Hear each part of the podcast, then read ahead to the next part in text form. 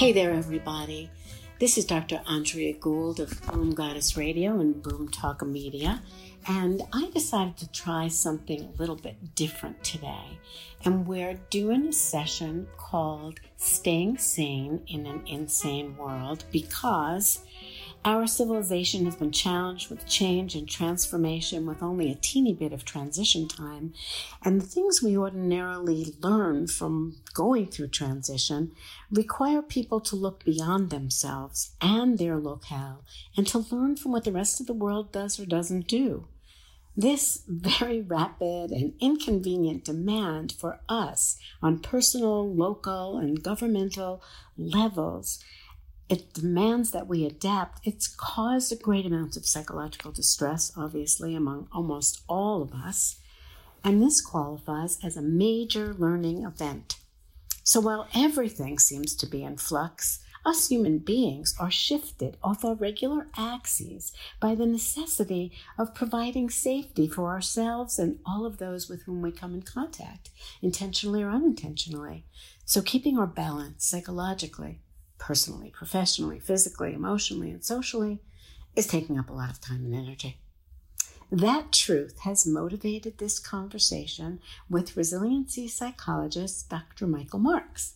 And he is one whose specialty has been four decades of helping people to overcome and confront the result of trauma and disruption in their lives and instead to create lives that are more satisfying and wiser less haunted by disruptive life events. And so, thank you for being here, Dr. Michael, in mm-hmm. this particular way. My pleasure. It's good to be with you. In this particular in way. In this particular way, yeah. I invited you because I am interested in highlighting the elements, like what's involved in staying sane in an insane world and so, for today's purpose, I'm using the word insane, not clinically, but to simply illustrate how the demands for us to change behavior for our own good and the good of our fellow citizens has upended normal or predictable and customary ways of thinking and getting through the business of living and working in an unfamiliar world. It's become so unfamiliar. So I wanted to come up with maybe five or so ways to cope and what would you say are the five? And I'm not going to ask you to list them all now, but I was thinking that acceptance and adaptation might be one of the first ones, like accepting reality. What do you think? Well, I think one of the words you used, you said changing behavior. I, I think before our behavior can change, we really have to change our attitudes. When you talk about adapting, and this has been attributed to um, Charles Darwin that he said survival does not go to the strongest, it does not go to the smartest, it goes to the species that's able to adapt. And so, one quote. Yeah, it's a great quote. It actually was a quote by a businessman, but uh, it's attributed to him. So, I think one of the things that we need to do before we begin to change our behavior is to create a flexible mindset. So when people get caught in this idea, when are we go, going to go back to normal, whatever normal was? Um, well, I that, think predictable, maybe customary, traditional. Right. Well, we do. We do get to change our attitudes. So, for example, saying, uh, when are we going to get back to normal or the way things used to be? We're not going to go back to the way things used to be at least not in my lifetime. What we need to work on is what are we going to do? How are we going to be flexible in this new reality? So it's it's having the capacity to accept what is. It's the capacity to understand there are certain things, and human beings don't like this, but the capacity to accept that there are certain things that I cannot change. But once we embrace that, then we can kind of let it go because then we can focus our energies on what we can control. So then we can take a look at those kind of things. Uh, and there are all kinds of examples of that. Yeah, I think the uh, taking control aspect or being aware of what we can control is incredibly important, like things leading to better health, keeping our immune system strong enough to weather a siege in the event that it comes our way. What do you think? Yeah, I think so. And that's, that's, again, that's when we can focus on those things, that's empowering to us. That, and that gives us a greater sense of self efficacy, a sense of empowerment, that I really do have probably more control over a lot of things that typically we just kind of take for granted. So I'd say like reading between the lines that that would involve the capacity to create in order to adapt. Yes, and that requires what's been called a flexible mindset. So being being able to not just hold on really tightly to old beliefs, old patterns of behavior, but actually to let them go, uh, adapt some of them, but also then to be creative and come up with other ways of um, dealing with your life. So designing, depending on your personal routines, you know, doing things like I I am I'm a very routine oriented person. How fortunate. yes, and I'm finding even I'm finding myself even more fortunate in the midst of this pandemic. So the more we can have a routine, that's something we can control. It's something we know that's coming. It's there's not uncertainty in it. I get up at 4:30 every morning. Well, actually my cat wakes me up and at 4.30 every morning and demands to be fed but i also uh, i was doing that before i had this cat and so i have a very yeah. She's I, now adapted yeah, to your schedule right. Yeah that's true. So so i have this routine. So i do some tai chi i do some meditation. I now i've had to adapt my spare bedroom to a gym. So I go in there and I'll spend probably an hour um, doing all kinds of exercises, resistance training, those kinds of things. That you used to do in a gym. That I used to do in a gym. And so, and then I will begin my day with uh, making breakfast, checking my calendar, uh, starting, I teach classes. So I have classes every day that I check in with. I have time set aside for grading papers.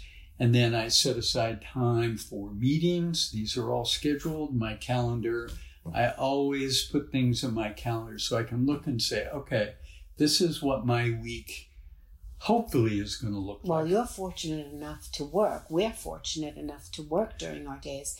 But what about those people who might not be fortunate enough to work?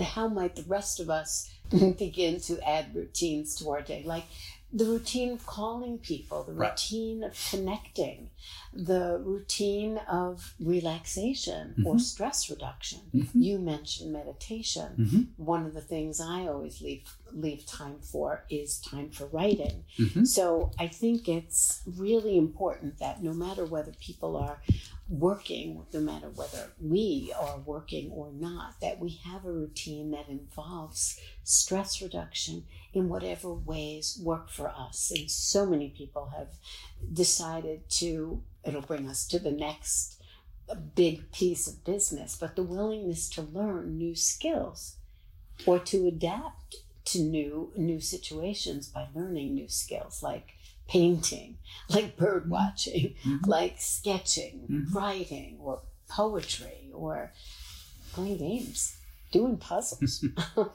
well, I come back to what you mentioned was I have scheduled appointments to talk with friends. I have uh, scheduled uh, times once a month. I grew up in a very small town. And so, uh, kids that I went to, people, old people now, kids, kids, yeah, people that I went from kindergarten through high school with, uh, we get together once a month and have a, a class reunion. And out of 60 people in the class, probably 10 to 12 of us get together regularly. Uh, also, in my family, we call it the cousin reunion. And every couple weeks, everybody will get on a Zoom meeting. Uh, my brother, my sister, my cousins, uh, our kids, and and we have an exchange. And it's always something that uh, we can look forward to and uh, catch up with each other. How are we coping with what's going on? Sometimes it turns into a a venting session, you know, where this sucks, I hate this, etc. But those are sometimes we need to do that too. We need to just kind we of We need to schedule some venting. yeah Yes, right. Yeah. But as you pointed out before in our conversations, that that venting needs to take place in a confined period of time, Right. and it's so important that we don't let the venting, com- you know, overcome or overwhelm. So another thing that's implicit in our conversation, I think. You called it flexible mindset. I call it growth mindset. I call it the willingness to learn and the willingness to learn from others, as well as the willingness to just simply learn for the pleasure of learning. Yeah, too often we get in those um, Stuck mindset. stuck mindsets where we have certain beliefs that we've never looked at, we've never challenged. A lot of the work that I do, I, I jokingly tell people that we um, created certain beliefs when we were five or six years old based on life experiences, and we never question them. So we go throughout our whole lives living with a mindset or a belief that is based on something I decided when I was five years old. And so I really need to be open to challenging those. Actually, you can develop a sense of humor about them too, but then to begin to be open to looking at other ways of looking at your situation, how you view yourself, other people, and the world. You know, when we're talking about learning, I think one of the things sometimes we see as missing is the ability to learn about the behavior of the virus, the behavior of those in charge of helping us find a way of living on the planet with this virus, um, our ability to look at other civ- not other civilizations maybe other civilizations but other countries and other cultures um, to see how they've dealt and be willing to learn from other people and to be willing to learn from science and the experiments that are involved in producing treatments or vaccine to go beyond the soundbite okay a, ma- a vaccine will be here next year but really understanding what is involved so we can adjust our expectations. Yeah. Well, and one of the things you talk about though is to really change a belief or a mindset. I I have to accept that maybe I was wrong. And people don't like to admit that they were wrong. So they will hold on to something, you know, even if it's wrong, because I don't want to admit that. And so in our current situation, you know, as a country, I believe we have to acknowledge that we've been wrong about this. We've thought, okay, we can just go back to normal.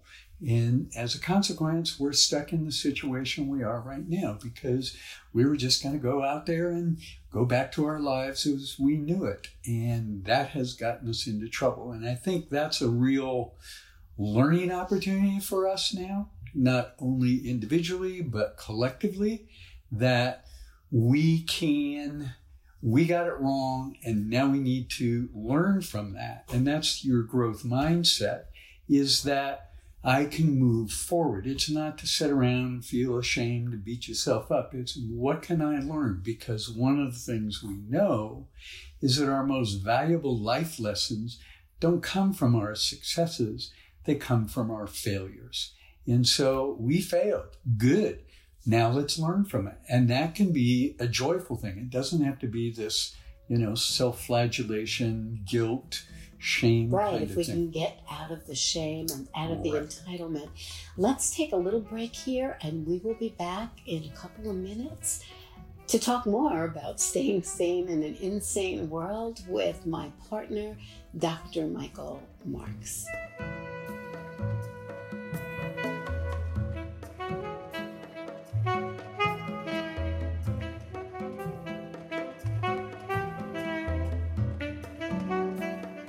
Welcome back. Welcome, Dr. Michael Marks, being willing to take some time from his very, very strict routines to talk with me extemporaneously hmm. about a subject that plagues all of us. Sorry about the use of the word plague. no and pun that, intended. No pun intended. All puns intended. Right. In terms of staying sane in an insane world. And I guess this brings me back to thinking a little bit philosophically about what this, in a way, major disruption, and sometimes we do learn best from the major disruptions, or you say the failures in our life, we try to make meaning out of them. So when bad things happen to good people, we try to find meaning in it. And sometimes it's really terribly hard to do that. But the effort itself to find meaning is a real important one. So I'd love to get your take on where do we go with that? How do we find meaning? Well, one of my my favorite authors, people, mentors is Viktor Frankl, who Yes. wrote Man's Search for Meaning. He's a very good friend of yours. And one of the things he said, uh, for those in your audience that may not know, Viktor Frankl lost his entire family in the Holocaust. And one of the things he learned while in the camps was the idea that when we can't change our circumstance, life challenges us to change ourselves. And that what he found is people in the camps, and I found in my work with trauma survivors, is that it, we all have the power to give meaning to whatever circumstance we're in, good or bad. Um, typically, unfortunately, what a lot of people do with trauma or the kind of situation we're in now is uh, those kind of things is what did I do wrong? Okay, rather than really looking at what is the opportunity here for me to find meaning in this. So, for example, not just personally in my life, because I am busy, I found that this time has really helped me uh, reconnect with people uh, that I haven't connected with in a long time because I was always busy. So now this has uh, really helped me look at, you know, the value of those relationships. I'm fortunate enough to live with somebody. So I've learned a lot about myself in relationship to another person. I can't get away from them. Sorry about that. Okay. And so I've had to learn different ways of handling conflict, for example. I've been able to, like I said, reconnect with people that I had lost touch with. And all of a sudden, we're able to support each other. So actually, what I'm looking at now, as I as I'm learning, is how do I keep those kind of life lessons going when this is all over? We have a vaccine, whatever. To rather than going back to the old normal, I want to keep these things going because they're really valuable to me. I think it's so interesting that many many men, in particular males, will would have said at the beginning of this that connection is relatively difficult for them or not necessarily the most important thing. Um, it hasn't been for many men. Sometimes men have relied on their female partners or friends to bring socialization into their lives. So I can say that I have watched you make that a priority. And I'm so grateful to see that you're doing it. And once you do it, you can share with your clients what you're doing uh, in order for that to make a big difference in your life. And you'll retain that when when this is all over. I think also difficult are people who are necessarily introverted and who are by nature introverted. And so reaching out and connecting has not necessarily been the most natural thing. And yet, this situation really calls for it. Don't forget, we're talking about staying sane in an insane world. So that means that we need to do something differently. in Yeah. order to stay sane. Right, and that's and as you were saying, um, there's a comedian talks about uh, husbands and fathers don't have friends; right, right. they they have their wives' friends Right. are their friends, um, and I think that's really true. Uh, certainly in my case, and as men that I know, and we really have taken a look at that, where our relationships are typically centered around work or work related activities. Um, but just to spend time getting together with a group of men on Zoom and how are you holding up and what's this feel like for you? There are people playing poker, poker on Zoom. Yeah. So there are all kinds of ways. And again, that's part of the creative process. How do we do these kinds of things? But it starts with recognizing ourselves what do we need?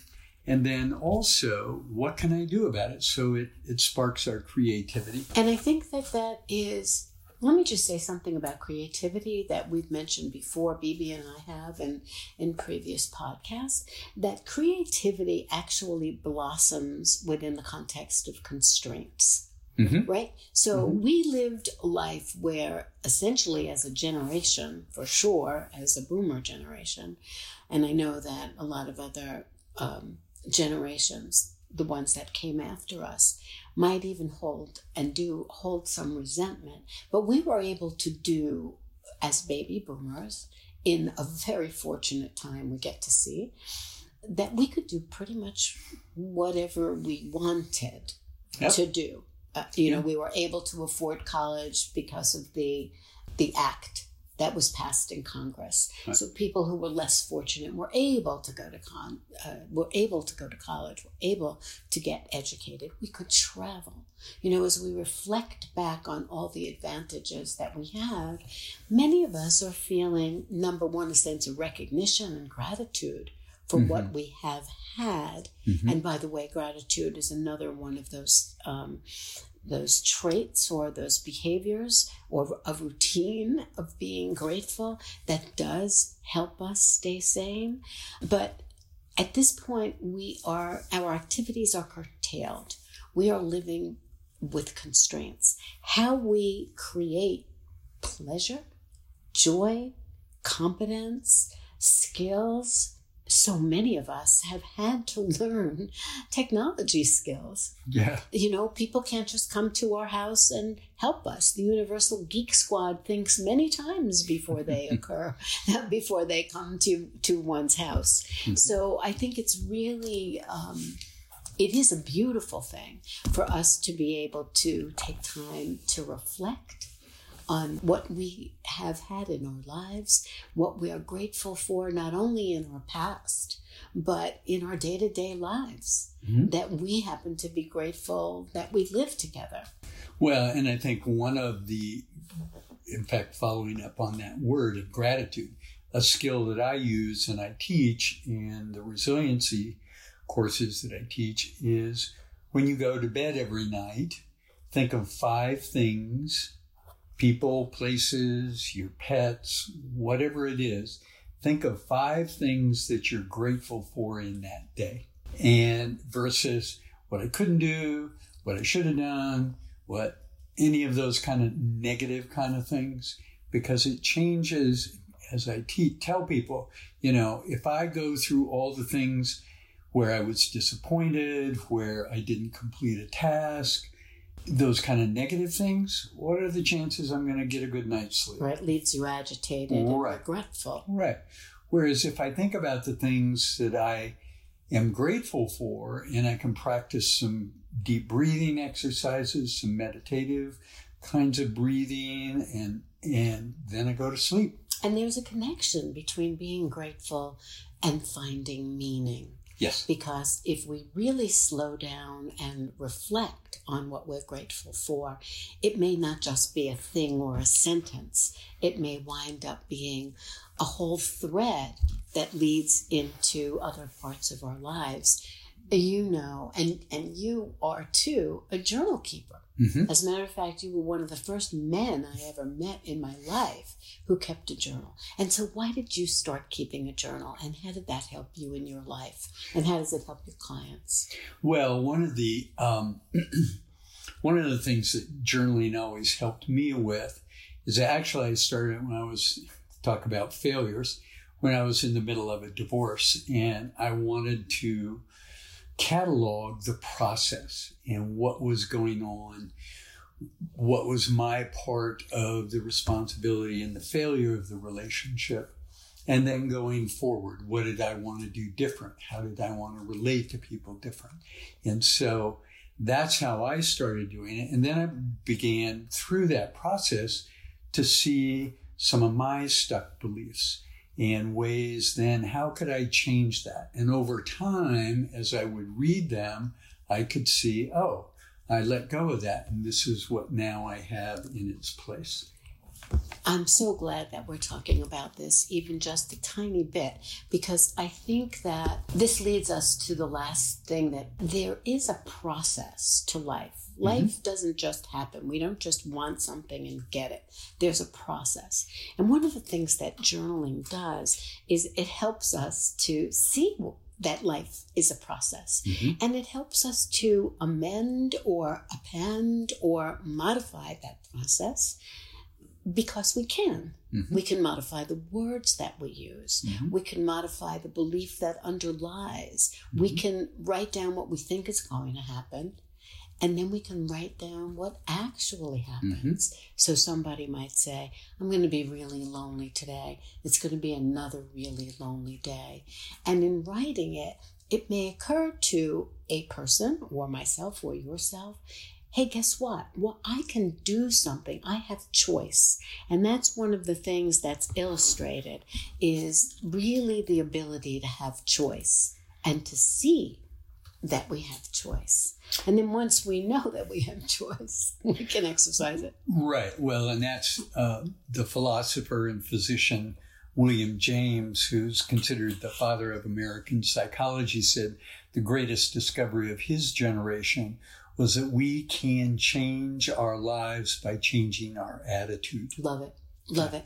And I just wanted to make a um, a little bit of reference to two more things. I'm just going to say what they are: having a pet and being of service to humankind and the idea of being of service wherever we can, whether to a friend or to a random person or to a cause, is another thing that's really helpful to us. Thank you, Dr. Marks, for being with us mm, today. You bet. Loved having you. All right. Take care.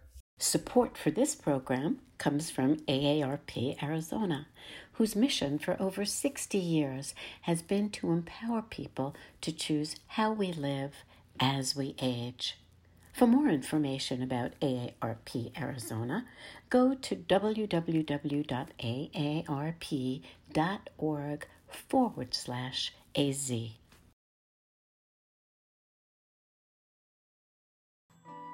For more information, visit our website, boomgoddessradio.com, and follow us on Facebook, Boom Goddess. We'd love to hear from you.